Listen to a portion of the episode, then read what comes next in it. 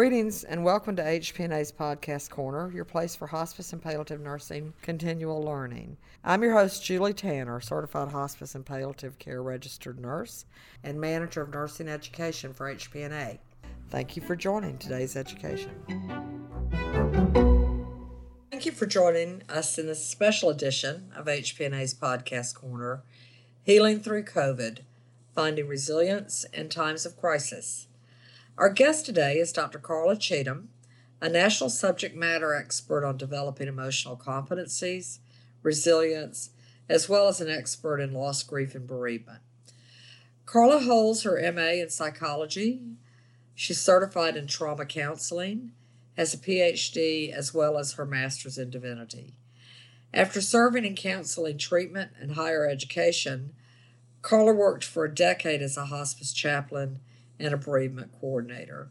She's the author of two nationally recognized books, Hospice Whispers, Stories of Life, and a second book, Sharing Our Stories: A Hospice Whispers Grief Support Workbook. Her next book on resilience, grief, and the art of presence with suffering is planned to be published in 2020 or 2021. Thank you, Carla, and welcome to HPNA's Podcast Corner.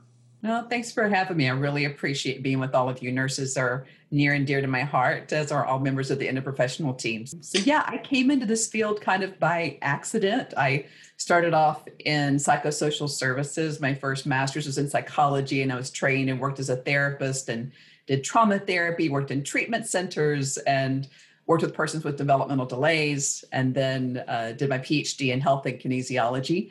And then wound up doing more work, got the chance to get the master's of divinity. So taught at the, was in academia, taught and researched in the areas of religion and health, or spirituality and health, and where the two interplay with each other, and how the psychology of the way we think about things and the traumas we experience can impact us for good or for ill, and how everything can work together. The whole mind-body experience was not new to me when I finally made my way to hospice and palliative care, but I served faith communities for a while, and then was director of an interfaith worker justice nonprofit. So I had quite a varied background and was really grateful for that.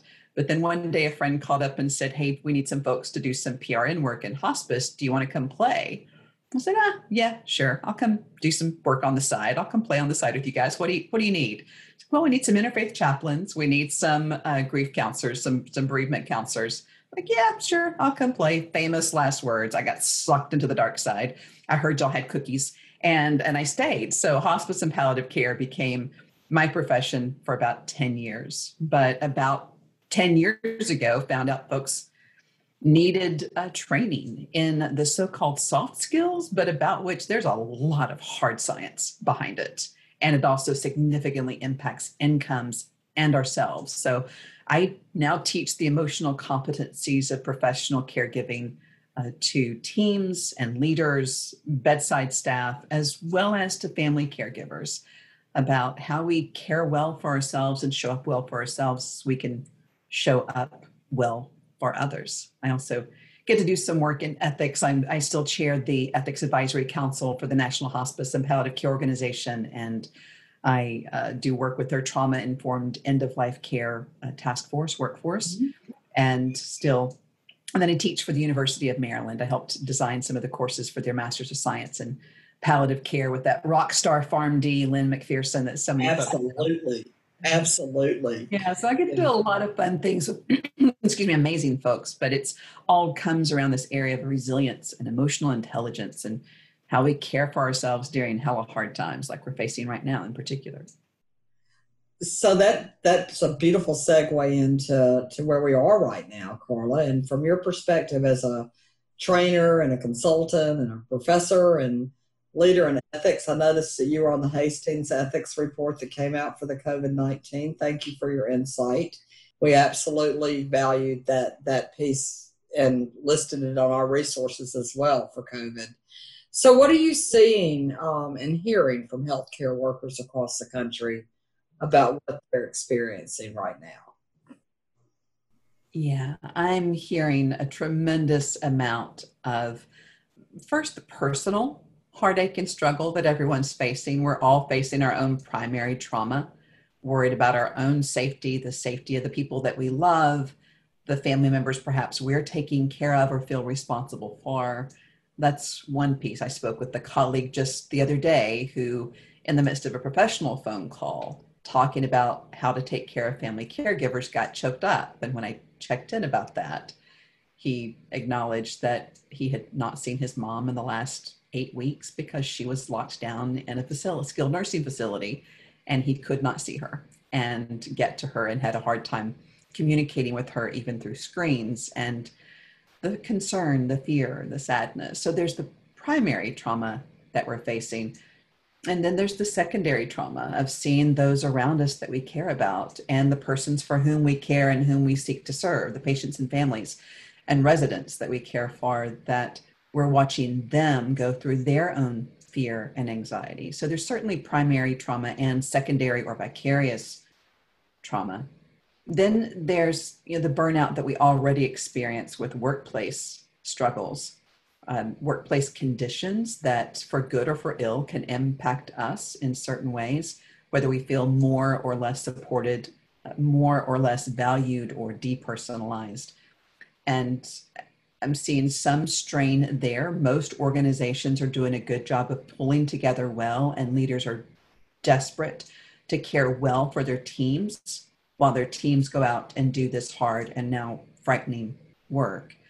I am seeing some places where leadership has struggled to get the support that they need together for their teams, and teams that have had little to no guidance or inconsistent guidance, or being pushed to go out and continue to make visits, even when it is not apparently safe or ethical, or there's not adequate PPE to protect them.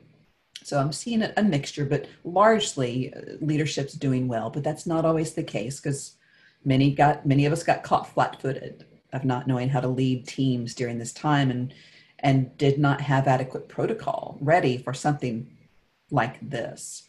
I'm seeing a lot of moral distress of team members who, I know how to do this work, I know how to be a good nurse, social worker, chaplain, CNA, etc., but I'm constrained from being able to do it because I can't get in to see them, or they're not letting us in to see them, or they're refusing visits because they're afraid.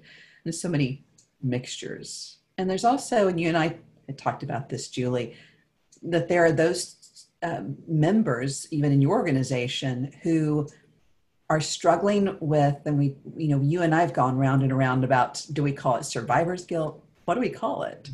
But I've seen as well professionals who say, I'm in academia, I haven't been at the bedside in years, or I am in leadership, I'm not at the bedside, I haven't been at the bedside in a long time, and or they're retired, or they've moved on to a different job for some reason, but they're not there in the trenches like their colleagues at the bedside, facing so much of the worst of this in some ways.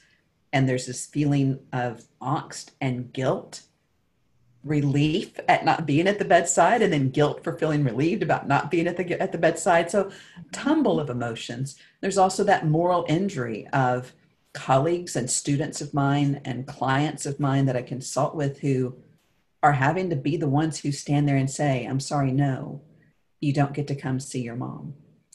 And being the ones who hold that space and hold those boundaries. It's a really quick way to go from being seen as an angel or a hero and getting applauded, to getting spit on and getting your tires slashed.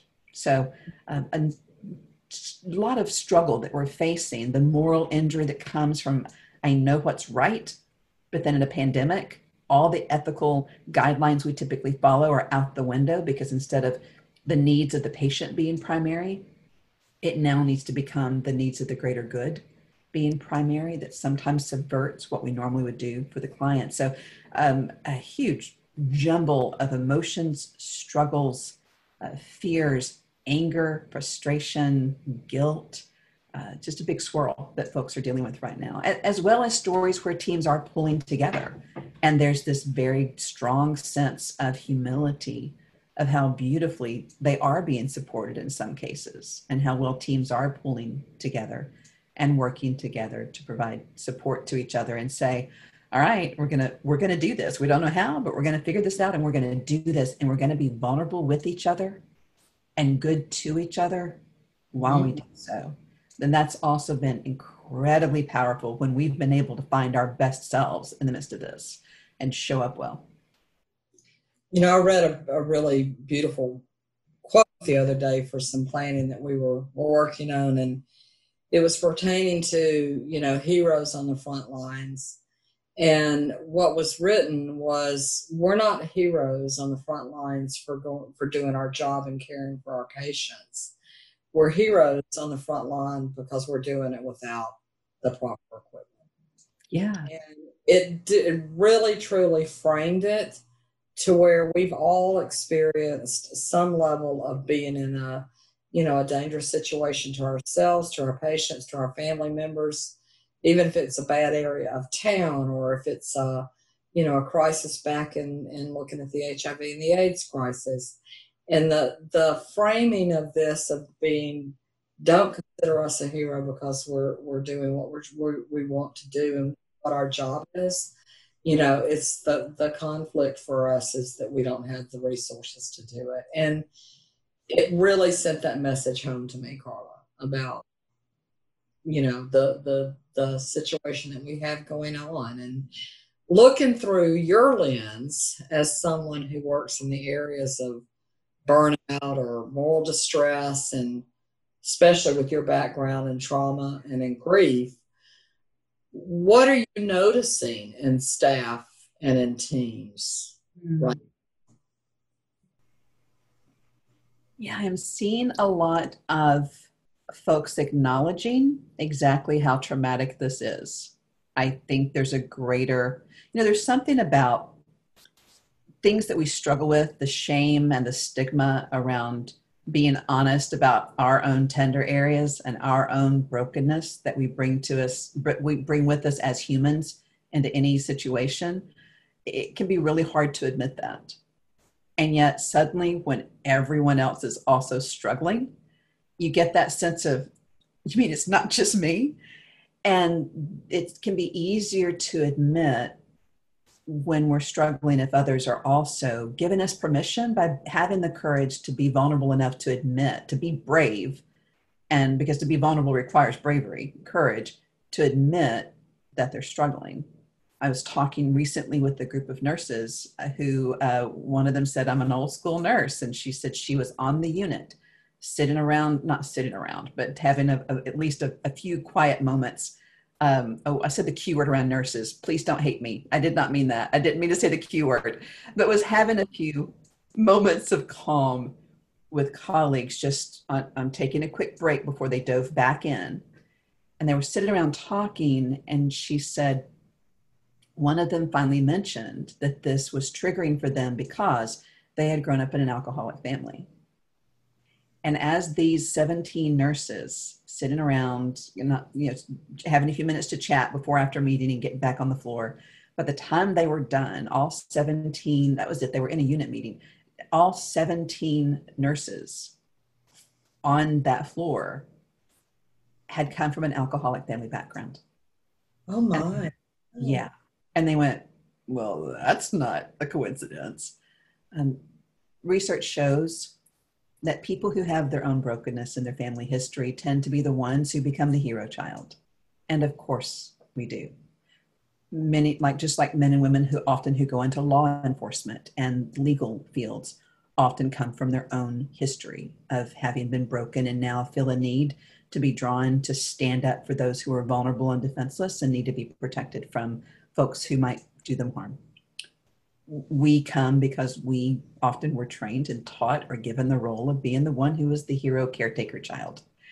And that may not fit for you and for others of you listening, but for many of us, it does. The trick is to use those skills as our superhuman hero strengths, and rather than letting them become our Achilles heel.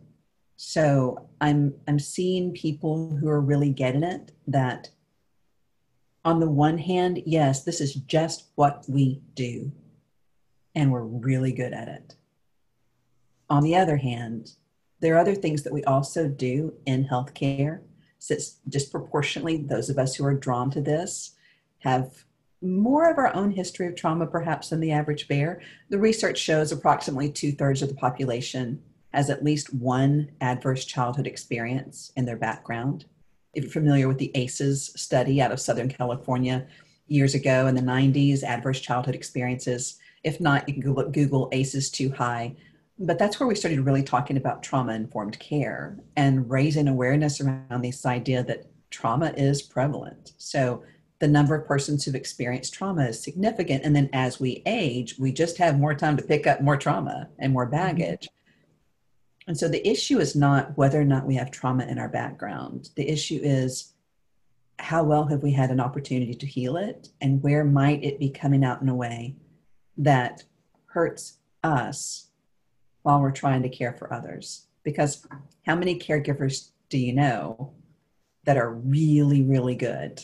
How many of us do we know that are really, really good at taking care of everybody else, but absolutely suck at taking care of our own selves?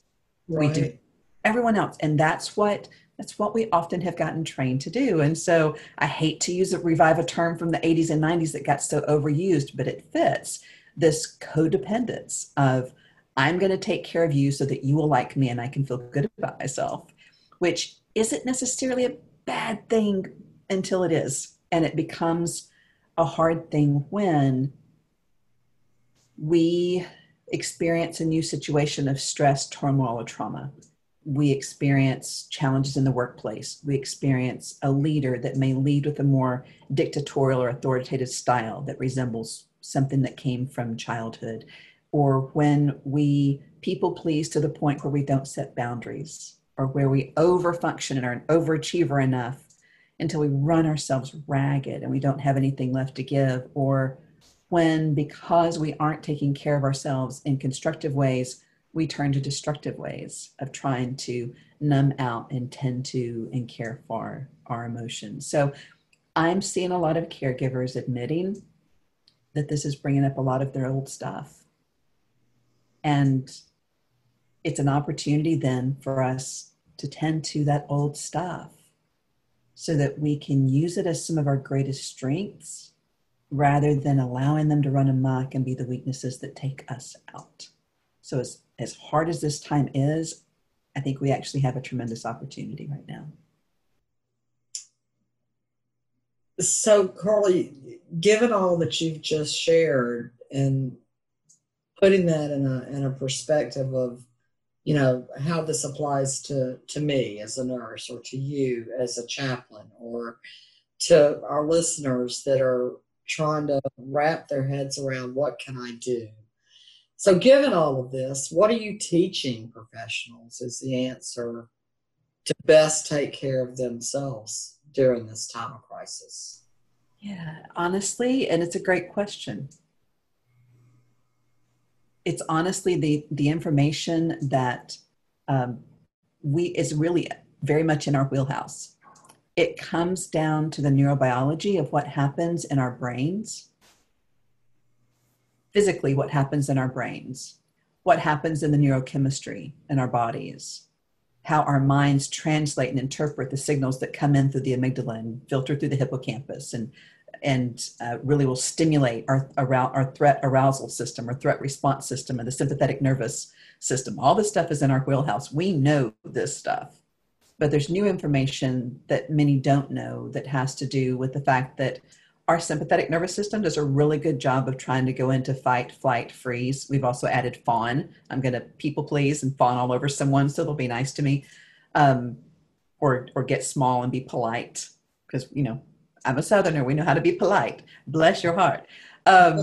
So I'm teaching about the neuroscience of what it means to practice our own resilience and our own emotional intelligence in a way that really keeps us more aware so that we're making decisions based on the threat information that's coming in to our bodies. so that we respond from our prefrontal cortex from a more reasoned, intentional, thoughtful, mindful, grounded way, rather than letting our lizard brain run amok with us.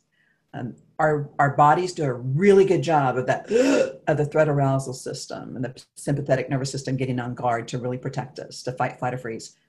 We don't do as well, especially as we've gotten more refined and constrained, and we need to be, I don't know, have it all together in our Western culture. We don't do as well of getting that energy out of our bodies. Our parasympathetic nervous system doesn't do as good of a job of calming us down as the sympathetic does of charging us up.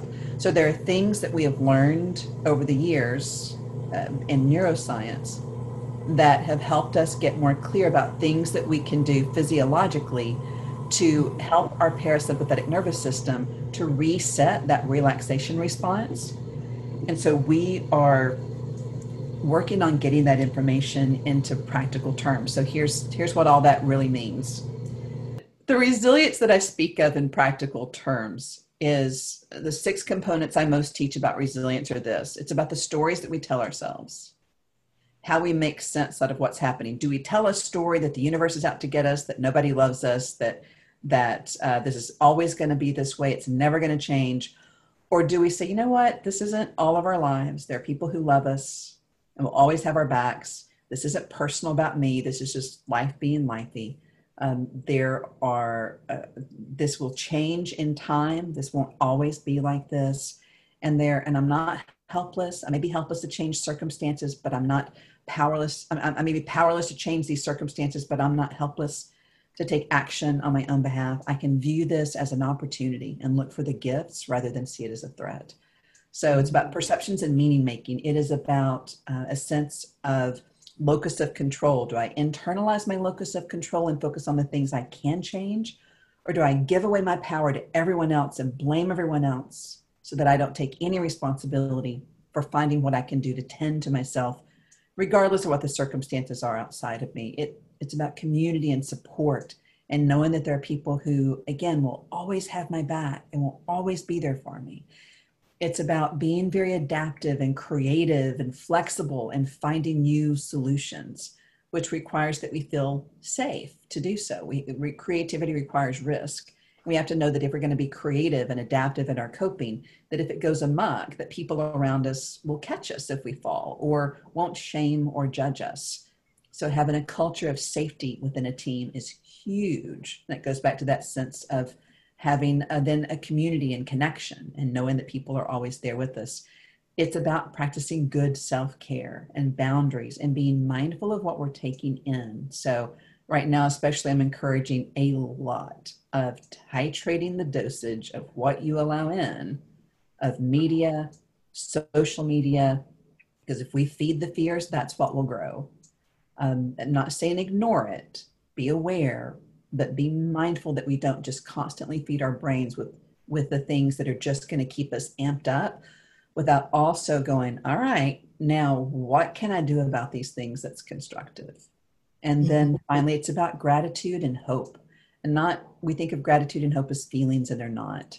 I can feel grateful, I can feel hopeful, but there are practices that I must engage in order to find that gratitude. And so I have to practice gratitude to feel grateful. I have to work on consciously building hope in order to feel hopeful. So we're teaching some of those basic techniques about gratitude lists and monitoring the stories in our head and truly breathing and grounding.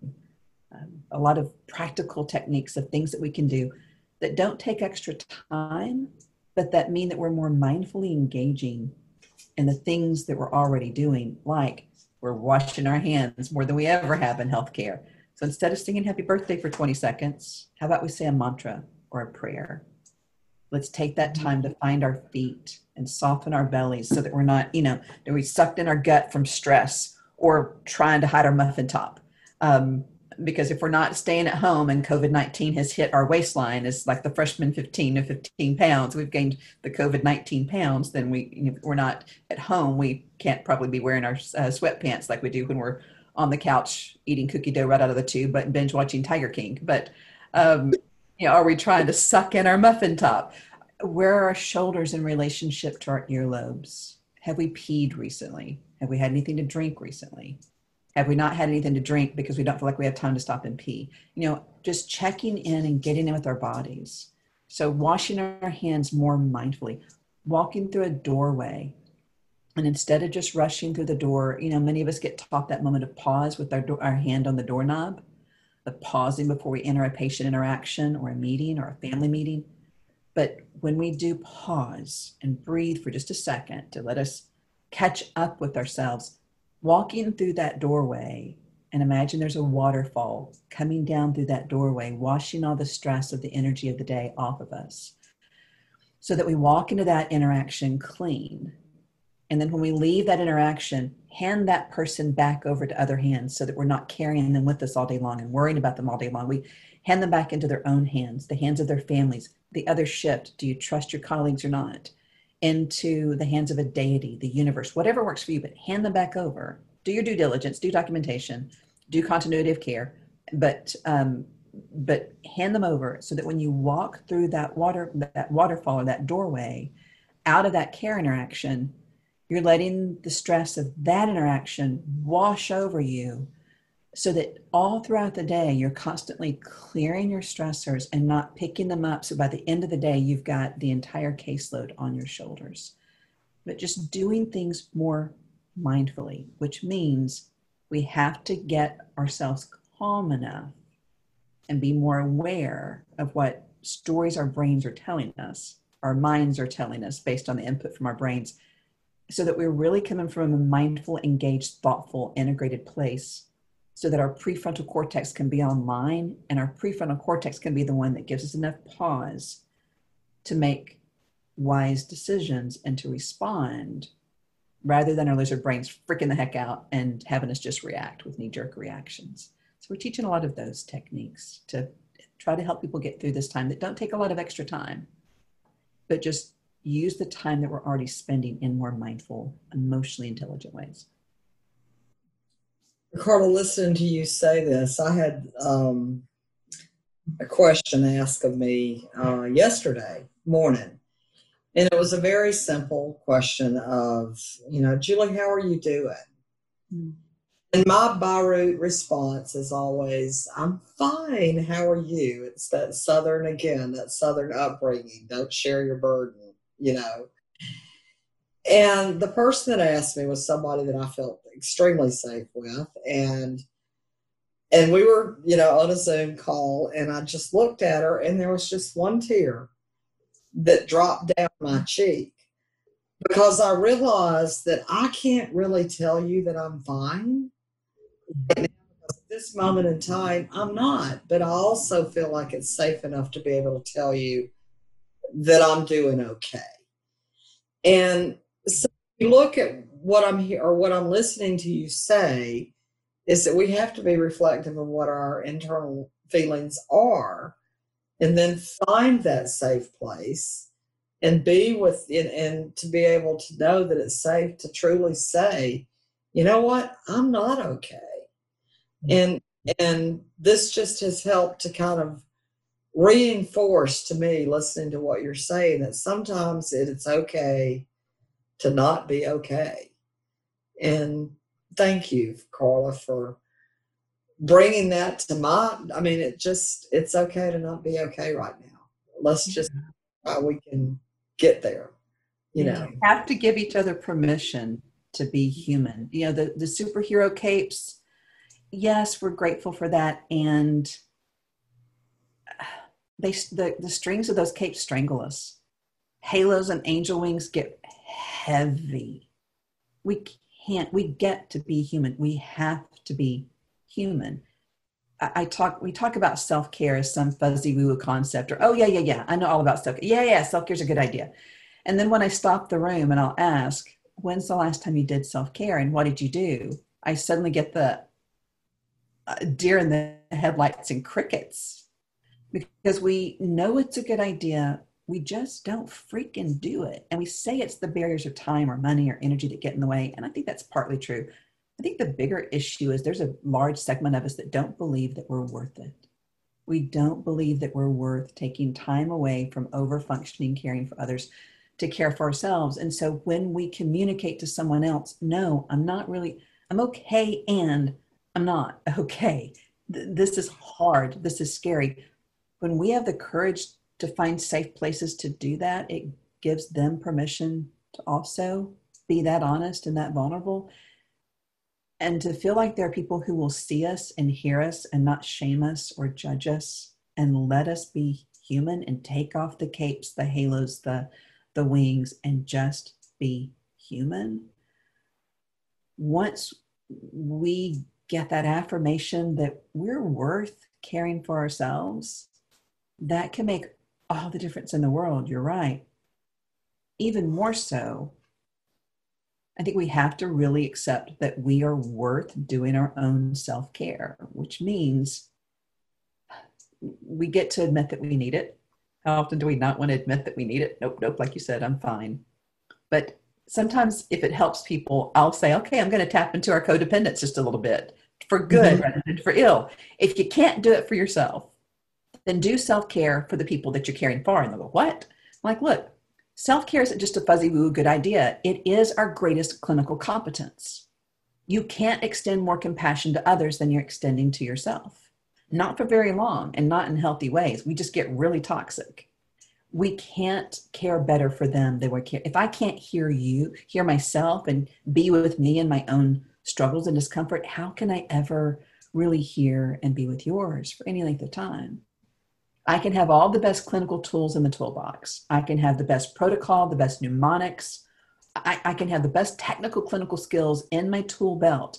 But at the end of the day, if I'm not grounded and centered and healthy enough to wield those tools well, then I'll be ineffective at least and dangerous at worst. And none of us got in this field to be dangerous. Mm-hmm. So the best thing we can do for the patients and families we're looking to care for, or the teams that we're leading or caring for, is to do our own care first so that we show up embodying and modeling what we're teaching of them, which is to treat this like a marathon, not a sprint, you know, to take care of themselves. We show up telling them to do good self-care while we're swirling in a big old hot mess. And we've got to find a different way to model the very resilience we're wanting them to practice. We can be the best teachers of it by the way we show up, not by what we say. We can't do this, do as I say, not as I do. We have to, it's our greatest clinical competence to do our own self-care first. So Carla, what are some of the techniques that you recommend folks incorporate in their daily practice to develop a more resilient and emotionally intelligent mindset? Yeah, it does start with taking moments of pause. It does start, as much as anything, with the breath. So that sympathetic, parasympathetic nervous system issue that I was talking about earlier, we learned more from 1997 until 2000, we learned more in the areas of neuroscience than we had ever learned in hundreds of years before. And since then, in the last 20 years, we've come even further leaps and bounds. One of the things we've started learning more about is the polyvagal system and the vasovagal nerve. So the vagal nerve and vagal tone and the importance of that. So that nerve that runs from brain to digestion, like research is starting to show that we think that the serotonin reuptake from SSRIs happens in the brain. We're finding out that actually it doesn't happen all in the brain. There actually are receptors where a serotonin reuptake is happening around the digestive system, around the vagal nerve. And so the vagus nerve is what is a huge component of the parasympathetic relaxation response reset. So the research shows that you can actually stimulate that nerve and stimulate that relaxation response. After the threat comes up, you can bring the threat response back down by inhaling more quickly than you exhale. So the 4-7-8 breathing technique is actually science. You breathe in for 4, so a quick inhale, hold it for a count of 7, and then out for a count of 8. You can do 2 or 3 of those while sitting on the toilet or at a stoplight. You can do those while writing notes. You can do that, you know, as a team before a meeting.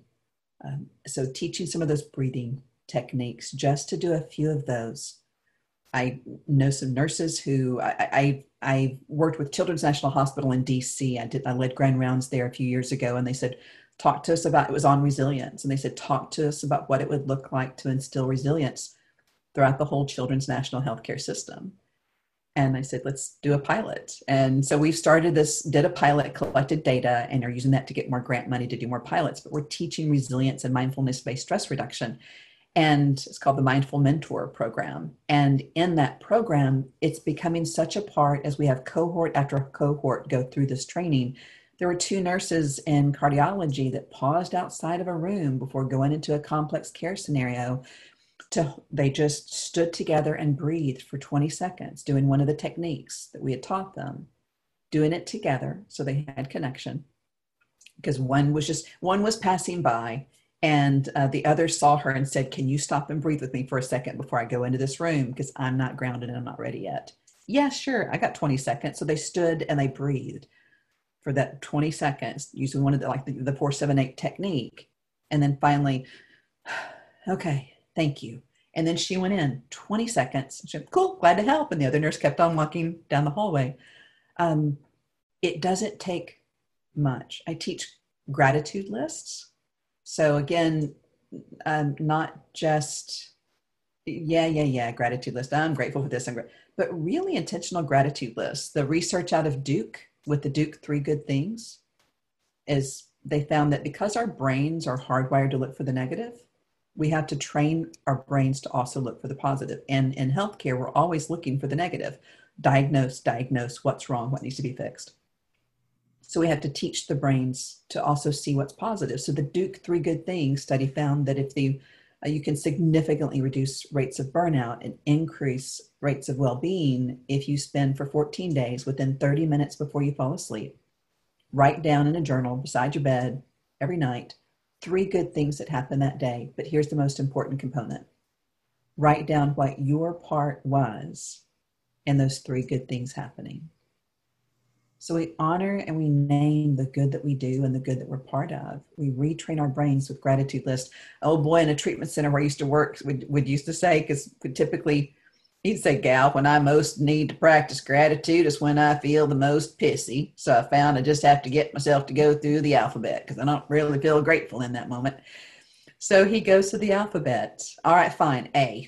All right, apples. B, bananas. C, okay, I better not keep just doing fruits and vegetables. How about cats? D, well, okay, my dogs are kind of cool. E, and by the time you get to, Windows, Xanax, yellow, and zippers, your neurochemistry has literally, the research shows you've literally changed your brain and literally changed the neuroendocrine response in your body to counteract the stress response. So you can do that as a team. All right, guys, ABCs of gratitude. What are we grateful for that starts with A, B? And you laugh together, you talk together, and you retrain the brain to not just always look for the negative, but to be looking for where the positive exists. It's not to ignore the negative. It's not that the negative doesn't exist. It's that the research shows if we just go out and have a gripe session after work with a friend, over a beer and just we may feel better in the moment, but it actually hurts us in the long run because we've rehearsed the negative story without pausing afterwards and saying, now, given that this is my experience of what's happening, what's the rest of the story? How do I finish this circle? What's the top half of this? What can I do to take action on my own behalf? What's my part in this? I can't change the people and circumstances, but I can change how I respond to them. How can I respond up constructively? Where do I need to set boundaries and ask for what I need? Where do I need to challenge the stories I'm telling myself in my head? Where do I need to look for support? Again, that resilience and locus of control piece. So we teach them to finish the circle, not just see the seemingly bad, but also focus on the seemingly, the positive and the good, so that both and, that's about that emotional intelligence is both and. We don't get stuck in one story. Trauma response is when a trauma story gets locked down in one half of our brain, and the two halves of the hemispheres of the brain don't integrate and process the story. It gets locked down in one side, and that's where we get trauma. And so if you can get two sides of the brain talking to each other, by seeing, yeah, the seemingly bad, but here's also the good, so that it all gets to be true. It's not being Pollyannish and pretending that, nope, everything's fine. It's about being in reality and not ignoring that the good is there too. So you talk about hope and meaning making, seeing things as an opportunity, which you were just referencing here, three good things. That's a great, great thing. Seeing things as an opportunity rather than a threat. Yeah. So how do you, Carla, personally apply this to our current circumstances that we have going on with this pandemic right now? It's about what you're doing. Early on, we started hearing so much about what we couldn't do. I was struggling with all the things that I couldn't do. I'm one of those who overnight, all of my speaking gigs and all of my income for about the next 7 or 8 months went away on March 11th when everything started shutting down, because I travel the country and I get a bunch of healthcare workers in the room in hospitals or hospice or palliative care programs, and I or a bunch of social workers or whomever, and I train them. And that's not what we're able to do right now. But the focus, I gave myself, I gave myself a few days to grieve. I gave myself a few days to panic and freak out. Gave myself some time to binge watch Netflix and chill and just zone out until I could just kind of get calm enough to think more clearly again. And then I said, after giving myself space to do that, because we need to grieve the losses. We need space to grieve and space to be afraid and acknowledge it. And then there came a point when I'm like, okay, enough's enough. Now what? What are you going to do? What action can you take on your own behalf? And so I started looking for, where are the gifts? And started challenging others to not focus so much on what we can't do that we ignore what we can. So I can't go see my elder father and his wife because of their health difficulties. It would not be wise, kind, fair, ethical, good, smart, anything. So I can't go see them right now. But what I can do is I can teach my 79-year-old father how to use Zoom. And I'm interviewing him and his wife on Zoom sessions. And I'm hearing their stories of their life, of childhood, and I'm recording them. And they'll be put in an online platform where my niece and nephew and the kids on both sides of the family and the grandkids and the great-grands can listen to them and hear them. I can't go to the pub and kick back and play 42 dominoes and spades with my friends and talk trash and both give each other a hard time, irritate each other like a bunch of siblings and get snarky with each other, make up, give each other room and give each other grace and our idiosyncratic credits of, oh yeah, that's just, him being him, and play games and have a beer and relax and just, and also in the midst of all that, have stories about, this whole thing is making it hard for me to, I'm really wishing my wife who died 3 years ago were here right now. Like one friend was sharing, we can't do that in person at the pub. So what I can do is we've been playing games online together and pulling up online chat rooms like Zoom so that we can still now have a beer, talk trash, play games. And in the midst of all of that, laugh and tease. That's when people are sharing, I wish my wife were here. Being in quarantine alone is hard. And so we're really connecting that way. So, what are the things that we can do? That's what I'm getting to focus on. And in terms of meaning making and hope, I'm finding hope in the ways and trusting that we're going to find our best selves in this. I find hope that there are conversations about hospice and palliative care that are happening right now that haven't been had before. I saw an article in HuffPo from the Canada online version that my co-instructor sent me from Toronto and the healthcare system there, that it's asking, is the COVID pandemic gonna push us to talk about palliative care? And it is. We're talking about it. This could transform the way we do medicine. This could transform so much if enough of us were intentionally focused on what are the lessons we've learned from this, and what does this tell us about how we need and want to do things differently and better in the future. And that's what resilience is. Resilience is about not just surviving through challenging times. It's about finding a new way to be so that we come out the other side of it far better than we were before. Not just surviving. That's not about living, but really thriving in a new way. So for me, I find meaning out of this that says, and I'm not one who believes that bad or good is caused or prevented by something greater than ourselves. I think life happens, and I think the deity I believe in shows up and goes, well, this sucks. This is not what I wanted. How can I bring as much good out of this as possible? And so what is the good we're going to find out of this? And instead of looking for everybody else to be the good, why don't we start? Because there are enough of us that if we come out of this insisting that medicine and healthcare be done differently, we could make it happen, because there's a hell of a lot more of us than there are of them. So I think it can change us all for the better. Not saying that it's going to be hard, not going to be hard, but we talk in hospice and grief circles and in palliative care about helping people find post-traumatic growth. Well, that's what we get to prepare for right now. What's the post-traumatic growth we're going to find for ourselves? How are we going to be better and different? And we're the ones that can make it happen. Everything that you shared with us today, I think, is going to touch someone that has listened to this, and how you've helped frame what we can do, what is happening, you know, how that it is up to us to be able to come together and look for what we can do. Again, I keep coming back to that. Would you like to offer us any final words of encouragement for our listeners today? Yeah, it's to say, you know, when I talk about what we can do, I don't mean to imply that it's easy. We're grieving. We are traumatized. We're freaked out and scared. We're angry. You may be on the side of the fence angry with people who are doing this. You may be on the side of the fence angry with people who aren't doing this. There's a lot. So if you find yourself exhausted, you're not a slacker. If you find yourself not able to learn 3 new languages and clean out your attic during this time of quarantine, or if you're finding you're not doing all these other things, don't compare yourself to others. Don't compare your others to people's Facebook perfect images.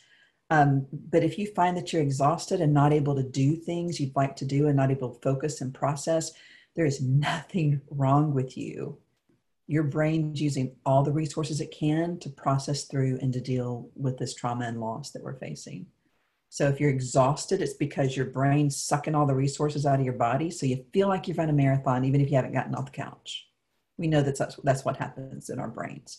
So if you're exhausted, if you're struggling, if you're grieving, if you're like, screw you, I can't find things to be positive and happy about. No, I can't think clearly enough to find meaning in this. Please hear me. You're not crazy. You're not broken. You're not emotionally incompetent, and you're not alone. We're having a normal reaction to an abnormal event. So whatever it is you're feeling, easy. Be very, very easy and gentle with yourself. Find safe places to cry. Find safe places to cuss. Find safe places to not be okay and to not have to wear the halo or the cape. And then get clear about the stories that you're telling yourself, and see where your stories might not be helping you, and see if you can find a story that might be more helpful and more hopeful. We think when we are caregivers, we have to give people hope, and we don't. We can't, according to the research. Based on the work of C.R. Snyder, we know that hope isn't, again, as I said earlier, it's not a feeling, it's a practice. And so hope is, we can't give people hope because they have to build it. And hope in themselves. We might give them hope in greater humanity by being the good, and they go, wow, that's cool. There's good out there. That's one thing. But building hope in ourselves is when we face challenging circumstances. We have people around us who believe in our ability to find our way through. And then once we have found our way through that challenging time, we now have built hope that the next time we face a challenge, we have greater hope, confidence, if you will, that we can make it through because we already have. And we've got the lived experience to prove it. So we don't need to give anyone hope, but we show up in the center with them and we say, we believe in your ability to find your way through. And while you do, you don't have to be alone.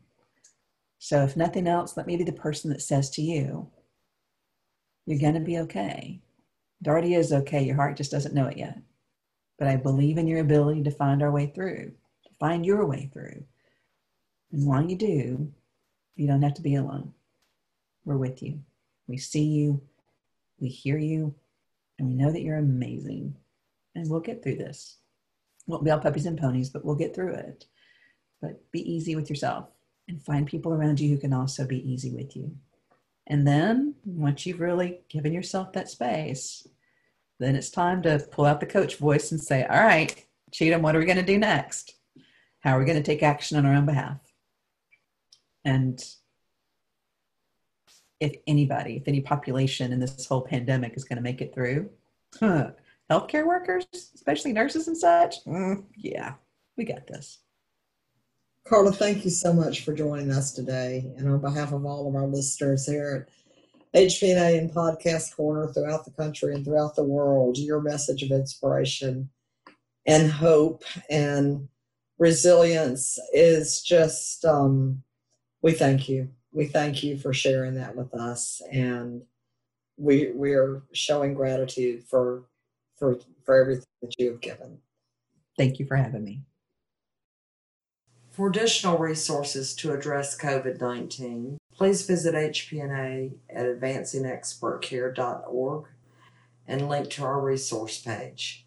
Thank you again for listening and joining us and for all the work that you're doing out there to keep our patients cared for, and be well and be safe.